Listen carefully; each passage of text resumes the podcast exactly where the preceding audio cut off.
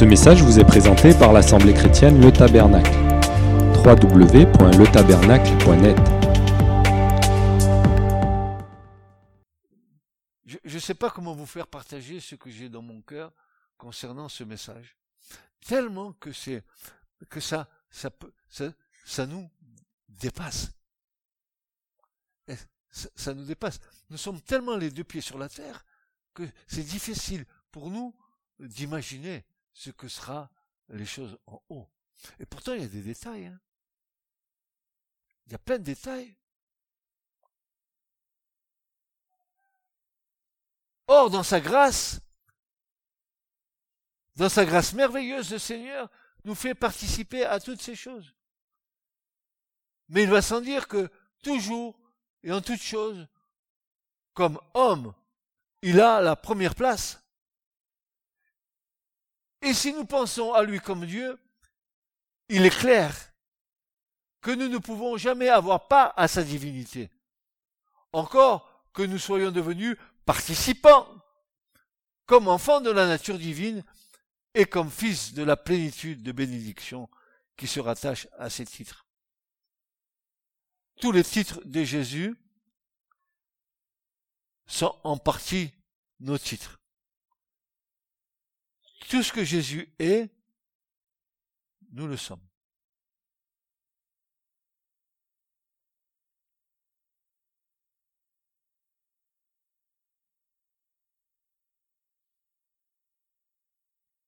Or, le chemin qui conduit à ce but glorieux passe par la souffrance.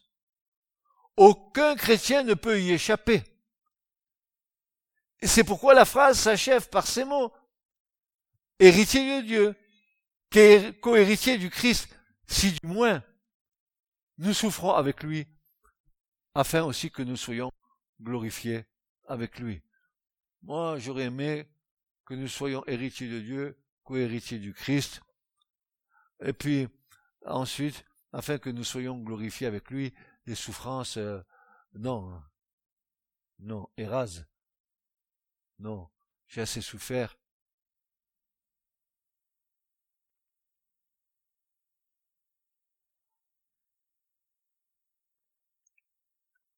Cette condition a déjà déconcerté plus d'un lecteur à cause d'une lecture superficielle du passage. Il en est ainsi quand nous lisons la parole de Dieu, nous lisons trop vite ou trop superficiellement, nous y mélangeons nos propres pensées au lieu de sonder les pensées de Dieu sans parti pris et avec prière. Le passage dit clairement, si du moins nous souffrons avec Christ. Et pourtant, on a supposé qu'il s'agit des, souffrances pour Christ. Nous savons, par Philippiens 1, 29, et par notre propre expérience que les souffrances pour Christ, souffrances pour le nom de notre Seigneur, sont un privilège qui n'est pas accordé à chaque croyant.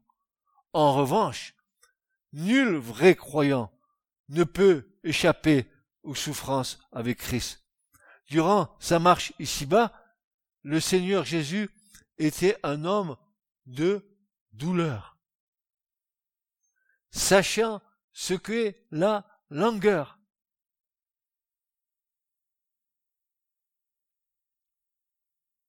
Pourquoi a-t-il choisi ce chemin?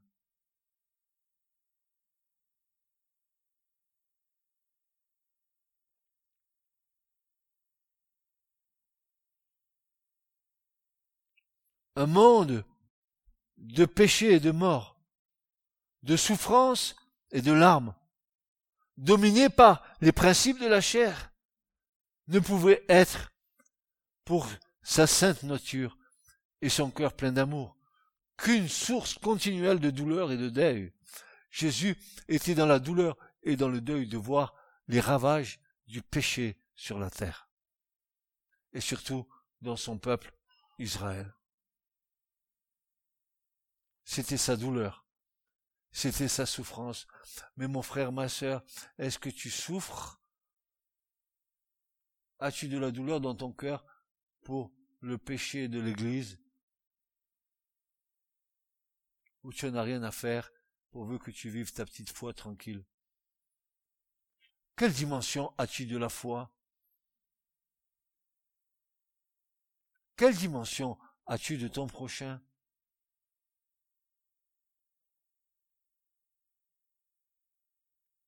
Pourquoi te prétends-tu être chrétien si tu n'agis pas comme un vrai chrétien?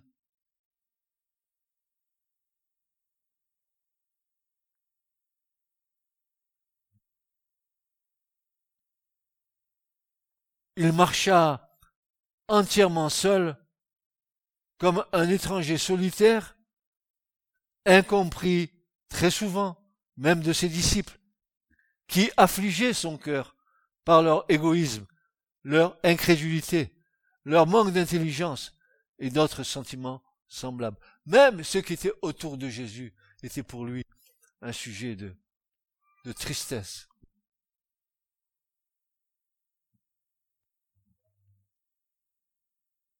Les choses qu'il voyait et entendait, choses que Jésus voyait et entendait, offensaient ses yeux et ses oreilles.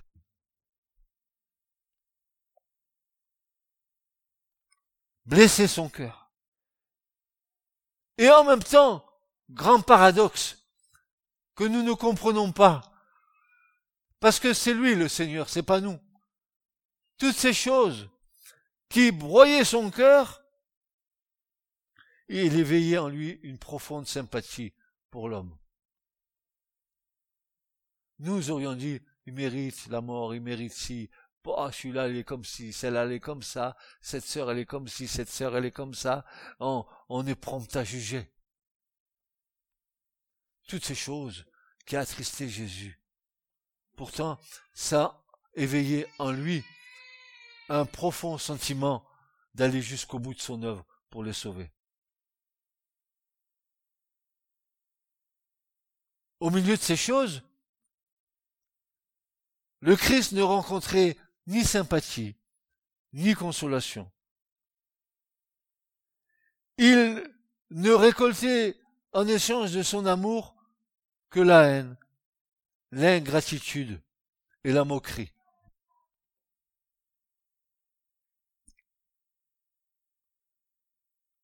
L'homme spirituel ressent sur son chemin ce que Christ a ressenti quoique moins profondément.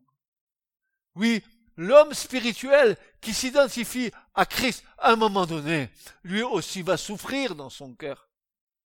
Il va pleurer dans son cœur. Son cœur va se briser. Et pourtant, il aime ses frères et ses sœurs. Il aime ceux qui sont autour de lui. Mais pourtant, il souffre de voir certaines inconséquences.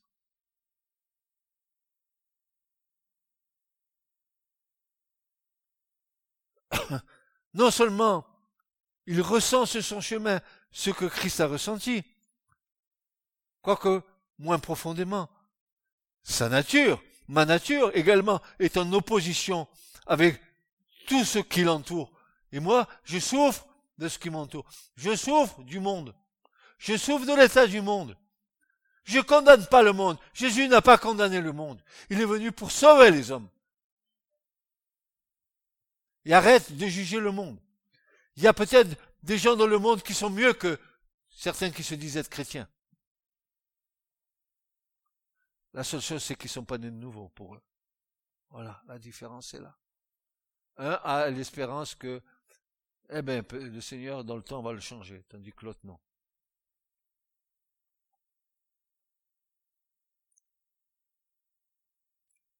Il souffre là où Christ a souffert.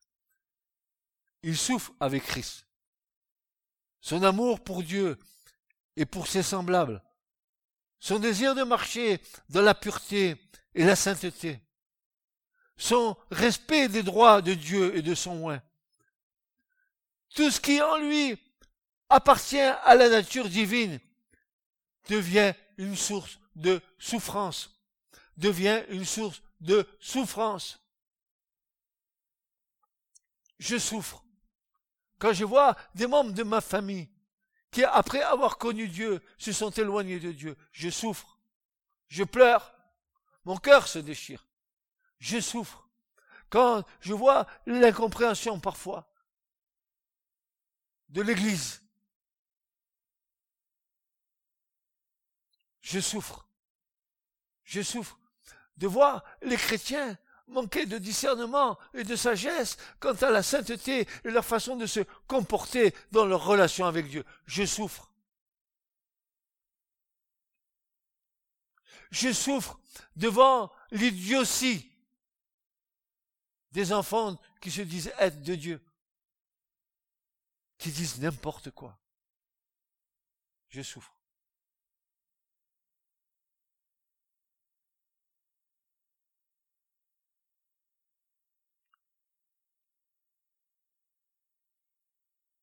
Les conséquences du péché que nous disons non autour de nous, jointes à l'incrédulité, jointes à l'indifférence. Et à l'hostilité des hommes, nous font souffrir. Toute atteinte à la personne de Christ, toute parole impure ou blasphématoire. M'attriste, m'attriste concernant le Seigneur. Attention à ce que vous dites du Seigneur.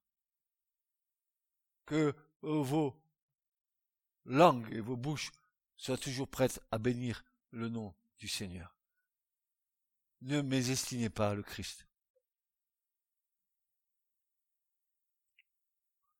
Même le brigand sur la croix réprimanda son compagnon pour l'outrage qu'il fit au Seigneur. Il en éprouvait de la douleur la manière dont l'Église aujourd'hui vit nous fait souffrir, car le péché y abonde. Nous pleurons même sur notre propre nature, considérant, que les dégâts que le péché a engendrés en nous et le combat que nous menons avec le Seigneur pour nous en faire triompher, nous pleurons. Qui qui me délivrera de ce corps de mort Qui viendra briser les chaînes du péché?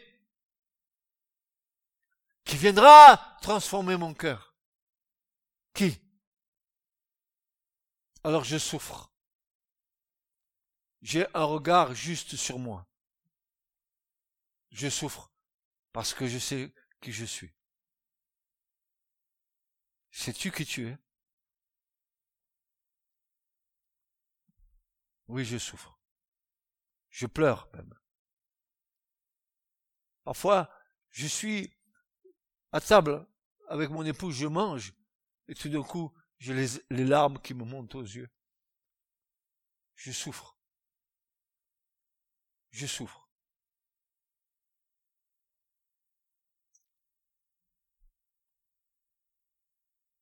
En considérant que mes larmes ne sont rien comparé à la souffrance de Christ pour moi. Il a bu la coupe jusqu'à la lit. Il s'est fait pécher pour moi, afin que moi, je devienne justice de Dieu.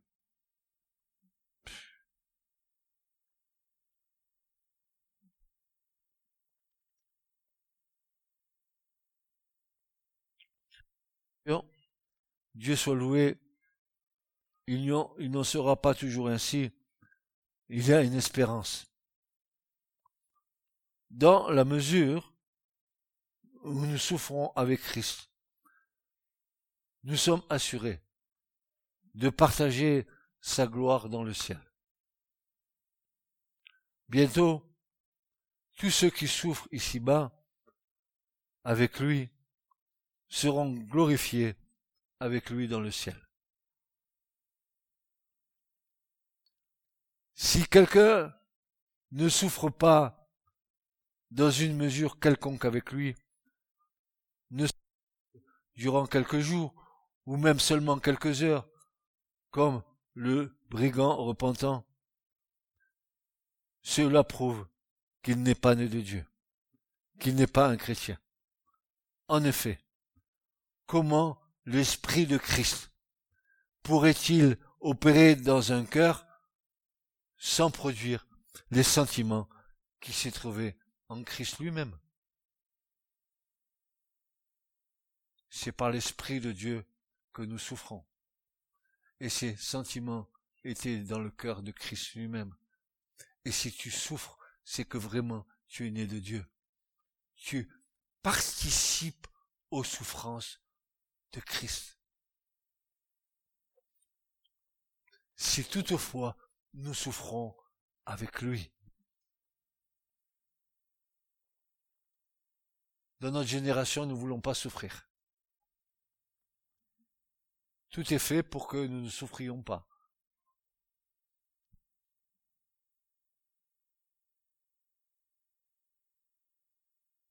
Nous évitons la souffrance.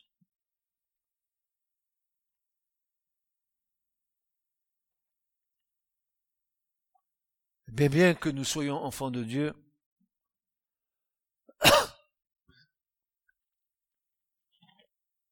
et ainsi héritiers de Dieu et co-héritiers de Christ, nous ne possédons pas encore l'héritage. Nous ne possédons pas encore l'héritage. Non seulement parce que nous sommes encore dans nos corps, mais aussi parce que notre héritage lui-même est encore souillé et soumis à la corruption.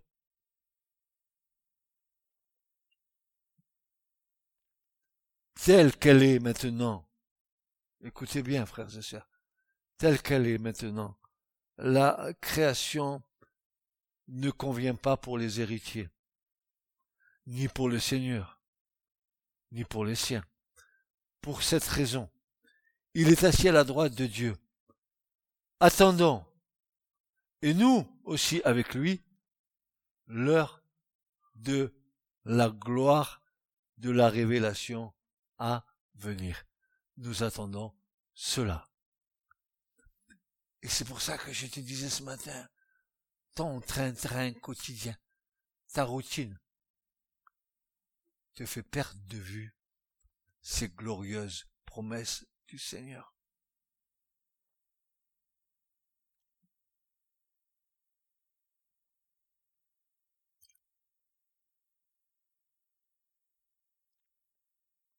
À gloire, à l'égard de cette gloire, l'apôtre qui connaissait la souffrance, puisqu'aucun autre, puisqu'aucun d'entre nous pouvait écrire aux Romains, car j'estime que les souffrances du temps présent ne sont pas dignes d'être comparées avec la gloire à venir qui va, qui doit nous être révélée, car la vive attente de la création attend la révélation des fils de Dieu. Afin de nous encourager, l'Esprit de Dieu dirige nos regards sur cette gloire et nous dit que les souffrances par lesquelles nous passons aujourd'hui, aussi accablantes qu'elles puissent être, ne sont pas dignes d'être comparées avec la gloire qui est devant nous. Jusqu'à quel point le réalisons-nous? L'apôtre, pour ce qui le concernait, pouvait dire, j'estime c'est-à-dire, j'ai sous-pesé, j'ai pesé toutes ces choses. Il ne savait pas seulement, mais il était en pleine, il en était pleinement convaincu. Car dans les versets 22-23, où il s'agit d'une part commune avec les croyants, il dit, en fait, nous savons, nous savons, vous devez savoir, nous savons tous ensemble, ici présents, la gloire qui va arriver. Matin quand tu te lèves, au lieu de te dire, tiens, m'a fait mon café chéri, tu devrais voir ton mari et lui dire, chéri, nous sommes dans l'attente de la gloire qui va nous être révélée. Et le mari lui dira à son épouse, chérie, tu me devasseras point dans cette gloire, nous irons ensemble. Au lieu de dire, oh, t'as pas fait mon café, oh, il faut culotter les enfants, oh, qu'il faut faire ça, oh, qu'il faut faire ça, mais ça, tu vas le faire, t'inquiète pas. C'est d'un tel automatisme. Tu sais où sont les couches. Tu sais où est le lait pour les fesses. Tu sais tout. Tu fais tout par auto traumatisme. Mais ce qui devrait motiver ta vie, dès que tu mets le pied par terre, de dire, la gloire m'attend. Et je soupire avec la création, à la venue et à la révélation des fils de Dieu, de nous-mêmes. Notre vie est cachée avec le Christ en Dieu. Quand le Christ, qui est notre vie, sera manifesté, alors, dit Paul dans les Colossiens, alors nous serons manifestés avec lui en gloire. Quand il va être manifesté, nous aussi nous serons manifestés. Colossiens 3, versets 3 et 4. Vous devriez lire ces versets. Vous devriez les, les, inscrire sur les frontaux de vos maisons. Quand tu mets ta clé dans ta porte, ça devrait être écrit en haut de l'inteau de tes maisons. Ma vie est cachée en Christ. Et quand Christ, qui est ma vie, sera manifesté, alors, moi et ma maison, nous serons manifestés avec lui en gloire. C'est de la dynamite. C'est rempli d'espérance. C'est rempli de foi, de joie. Ce sont des paroles du royaume. C'est cette révélation des fils de Dieu qu'attend ardemment la création entière. Et cette création, en attendant cette révélation, elle soupire et elle souffre, car elle est assujettie à la vanité, non de sa volonté, car la création n'a pas de volonté, mais à cause de celui qui l'a assujettie. Qui est celui qui l'a assujetti Qui est le responsable de cela? Mais c'est Adam et Ève qui se sont fait avoir. Et par un seul homme, le péché est entré dans le monde. Et tous ont péché.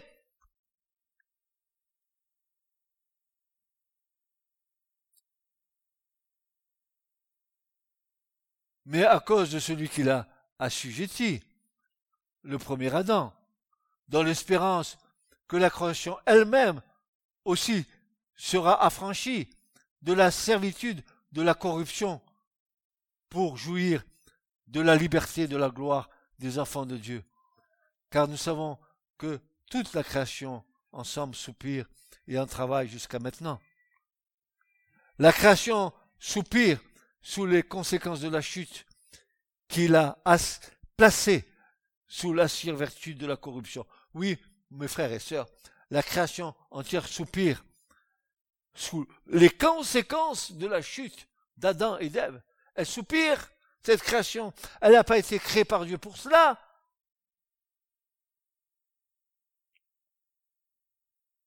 La création soupire sous les conséquences de la chute qu'il a placée sous la souverture, sur la servitude de la corruption, quand l'homme le chef de la première création pécha, son sort fut partagé par toute cette création. Je répète, quand, quand l'homme, le chef de la première création pécha, son sort fut partagé par toute cette création.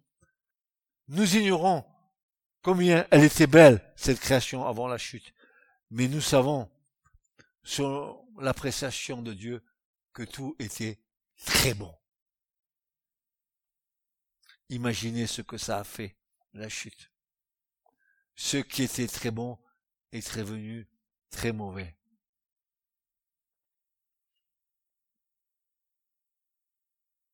Le péché a souillé, a perverti. Et encore, nous luttons avec ça, la perversion du, péché dans, dans, notre intelligence. Malgré que nous soyons de nouveau, le combat qu'il y a, le combat qu'il y a.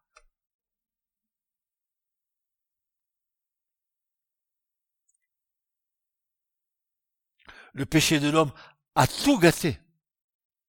Mais combien précieuse est la pensée que la création tombée, par la faute de l'homme, sous la servitude de la corruption, elle attend le moment où nous serons glorifiés pour être délivrés, cette création, de cette servitude.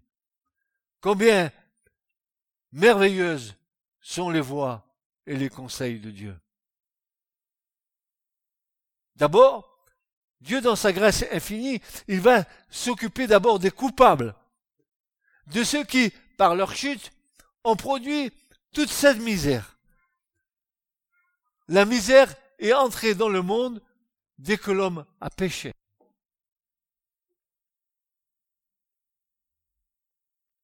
Et comment, et comment vous le voyez très bien, frères et sœurs, dans nos maisons, quand il y a des gens qui ne sont pas convertis et qui, vont, et qui vivent dans le, dans le péché, combien ça perturbe l'équilibre? Tiens, en fait, est-ce que vous pleurez pour les membres de vos familles qui ne sont pas encore convertis? Est-ce que vous criez après Dieu en disant, mais Dieu a promis que si nous croyons en nous et notre famille sera sauvée, Seigneur, Combien de temps encore ça va durer? Quel impact ça que dans nos familles, des gens, après avoir connu le Seigneur, se sont éloignés et sont retournés à ce qu'ils ont vomi, c'est-à-dire le péché. Et quand ils reviennent dans nos maisons, parce qu'ils sont des ils se rendent pas compte comment leur présence, nous les aimons, mais leur présence nous souille.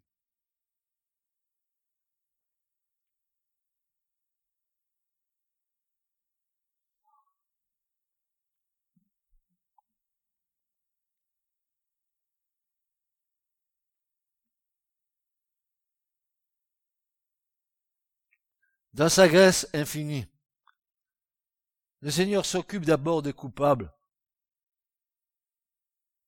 de ceux qui, par leur chute, ont produit toute cette misère. Il choisit des êtres envers lesquels il veut manifester les richesses de son amour et de sa miséricorde, afin de faire participer, à sa gloire dans les siècles à venir. La création tombée dans la corruption par leur faute. Dieu a parlé par les prophètes d'autrefois de ce rétablissement de toutes choses, de la régénération. Et Paul en parle particulièrement à Tite dans Tite 3.5. Comme le Seigneur l'appelle en Matthieu 19, 28. Quant à Acte 3 et versets 19 à 21, nous parle, quelle consolation, nous parle dès la Pentecôte, dès que le de quoi cela nous parle-t-il, frères et sœurs? De quoi Est-ce que vous avez bien lu l'Écriture? Est-ce que vous avez fait sur la... De quoi nous parle-t-il? La première chose qui nous est dit par la bouche de nos frères, les apôtres, il nous parle de temps de rafraîchissement, de temps de soulagement, de temps de consolation. C'est un terme médical appliqué au temps messianique, une réanimation, un souffle nouveau. Dieu va faire des choses nouvelles. Voici Dieu dit je crée des choses nouvelles. Vous êtes l'absolue vérité de ce que Dieu a dit. Dieu a créé des choses nouvelles. Vous en êtes les témoins.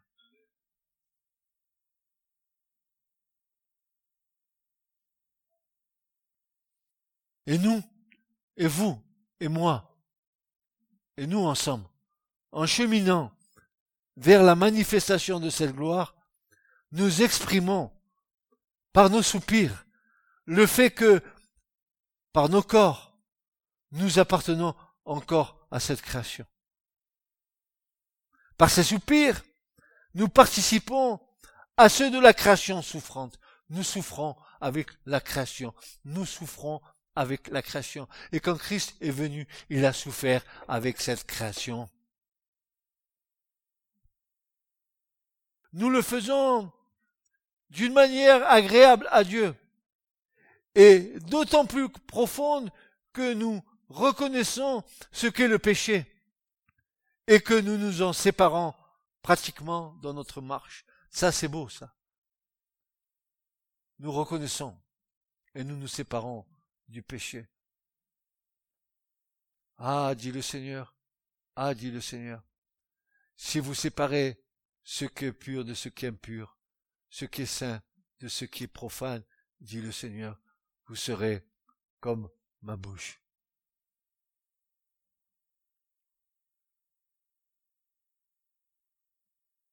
Notre bien-aimé Sauveur, vous me supportez encore un peu?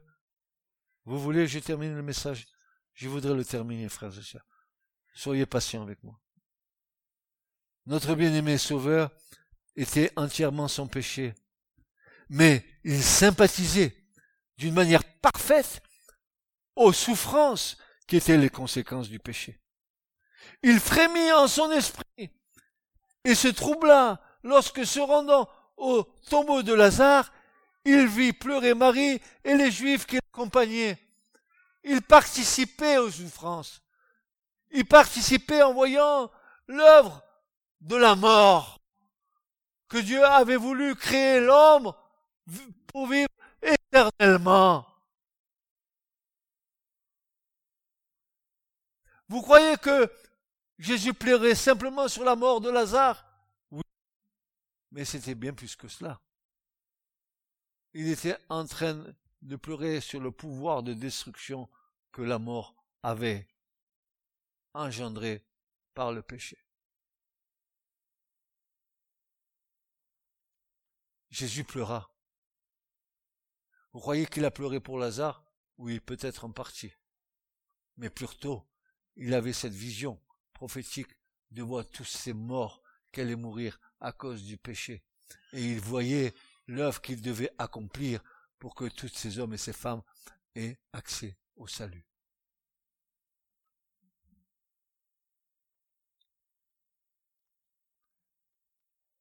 Les Juifs ces derniers pensaient qu'il versait des larmes à cause de son grand attachement, de son grand attachement au défunt.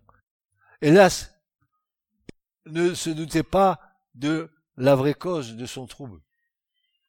L'apôtre compare cette création à une femme qui est en travail et qui attend impatiemment la naissance de son enfant annoncé par les douleurs qu'elle ressent. Quelle belle image. La terre qui a les douleurs de l'enfantement. Cette création qui veut voir la manifestation des enfants de Dieu, nés de l'Esprit de Dieu. Elle en a marre, cette création, de voir le péché qui abonde. Car, dit l'apôtre, là où le péché abonde, la grâce va surabonder. Bénis-toi, mon Seigneur, pour la grâce qu'il a répandu.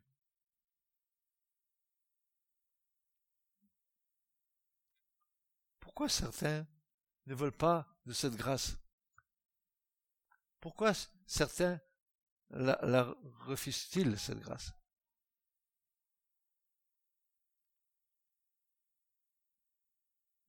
L'apôtre compare cette création à une femme qui est en travail et qui attend impatiemment la naissance de son enfant annoncée par les douleurs qu'elle ressent. Elle ne peut pas hâter cet événement, la création. Elle peut seulement soupirer et attendre.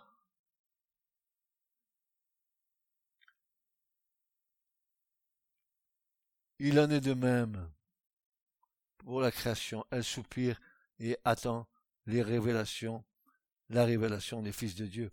Ceux-ci ne se distinguent pas encore extérieurement des autres hommes.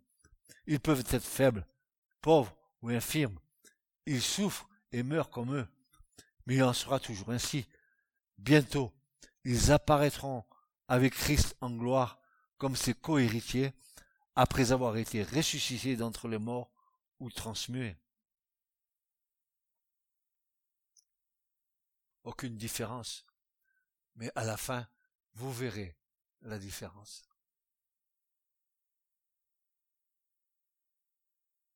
Alors, la création sera affranchie, libérée, délivrée de la servitude de la corruption pour jouir de la liberté, de la gloire des enfants de Dieu. Cette délivrance s'opérera à la révélation de la gloire.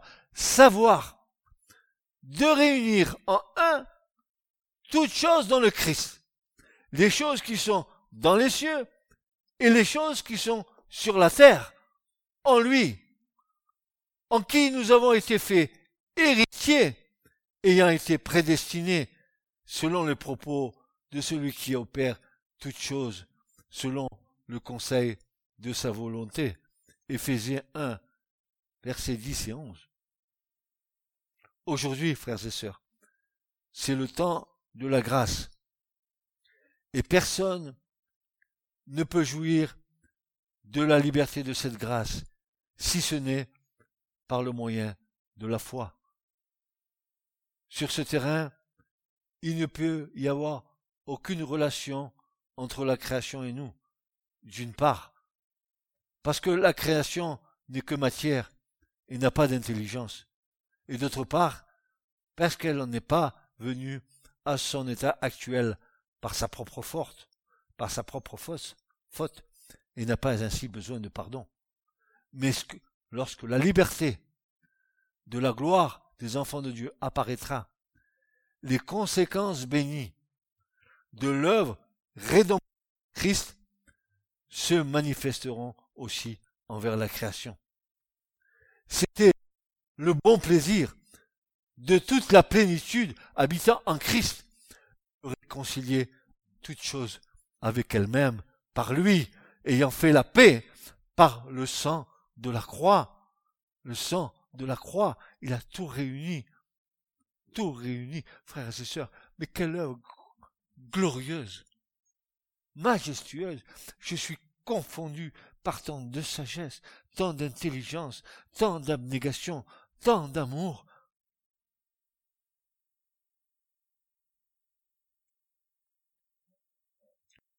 Ces choses ne sont pas encore réconciliées.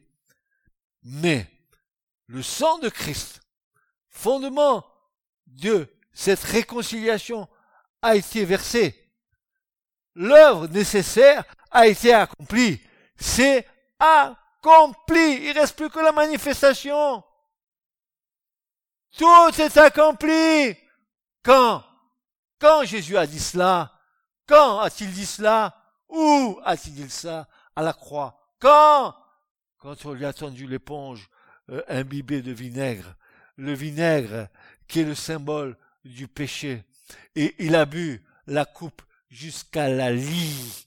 Il a été fait péché pour nous, pour que nous, nous devenions justice de Dieu. Qui est capable de dire ces choses et de transmettre ces choses? C'est tellement glorieux, tellement profond, tellement majestueux, mais qui est suffisant, dira Paul, pour ces choses Il avait bien raison, le frère. L'œuvre nécessaire a été accomplie, c'est accompli. Écoutez bien, frères et sœurs, ce que je vais dire maintenant. C'est d'une telle réalité. Le royaume de la grâce, contrairement à ce que vous pensez, le royaume de la grâce date de la chute de l'homme.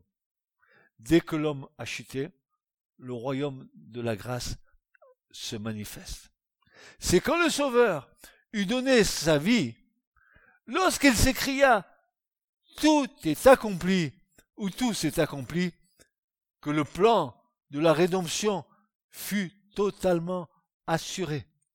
La promesse du salut, faite au couple désobéissant de l'Éden, fut ratifiée, et le royaume de la grâce, qui jusqu'alors n'existait qu'en vertu de la promesse de Dieu, était alors fondé.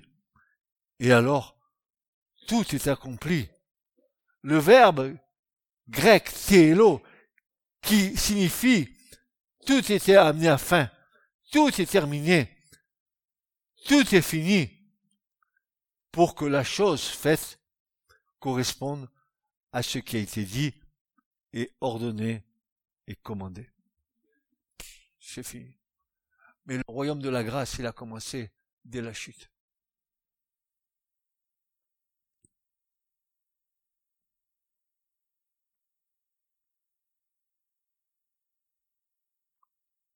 Non seulement la création, mais nous-mêmes, nous qui avons aussi les prémices de l'esprit, parce que de Corinthiens nous dit que nous avons les arts de l'esprit dans nos cœurs, eh bien nous aussi nous soupirons en nous-mêmes. Attendons l'adoption, la délivrance de notre corps. Nous ne soupirons pas parce que nous sommes accablés par la vanité des choses d'ici-bas, mais parce que l'esprit nous fait sentir le contraste existant entre notre état actuel et la gloire qui est devant nous. Cet état nous est rappelé continuellement par nos corps qui ne sont pas encore délivrés. En effet, l'adoption n'est pas encore pleinement notre part. Il n'en sera ainsi que lorsque nous aurons revêtu un corps glorifié par la puissance de Christ. Paul dit, nous possédons ce trésor dans des vases de terre. 2 Corinthiens 4, 7. Et nous désirons avec ardeur d'avoir revêtu notre domicile qui est dans le ciel. Étant rempli de l'espérance de cette gloire, nous sommes amenés par la contemplation des choses qui nous entourent. Nous sommes amenés à ces soupirs qui sont en quelque sorte l'expression des soupirs de la création. Ils ne sont pas, répétons-le, les fruits de notre mécontentement ou de notre impatience, mais ils sont produits par le Saint-Esprit qui habite en nous et dont nous avons les prémices. Les soupirs du croyant sont donc produits dans un esprit d'amour, et plus l'amour de Dieu est versé dans son cœur, plus l'esprit agira, et plus nous sentirons profondément que tout ce qui nous entoure est opposé à Dieu. Amen. Voilà ce message que je voulais vous faire partager et que j'ai intitulé La bienheureuse espérance. Ma sœur Chantal, ne désespère pas. Mes frères, mes sœurs, ne désespérons point.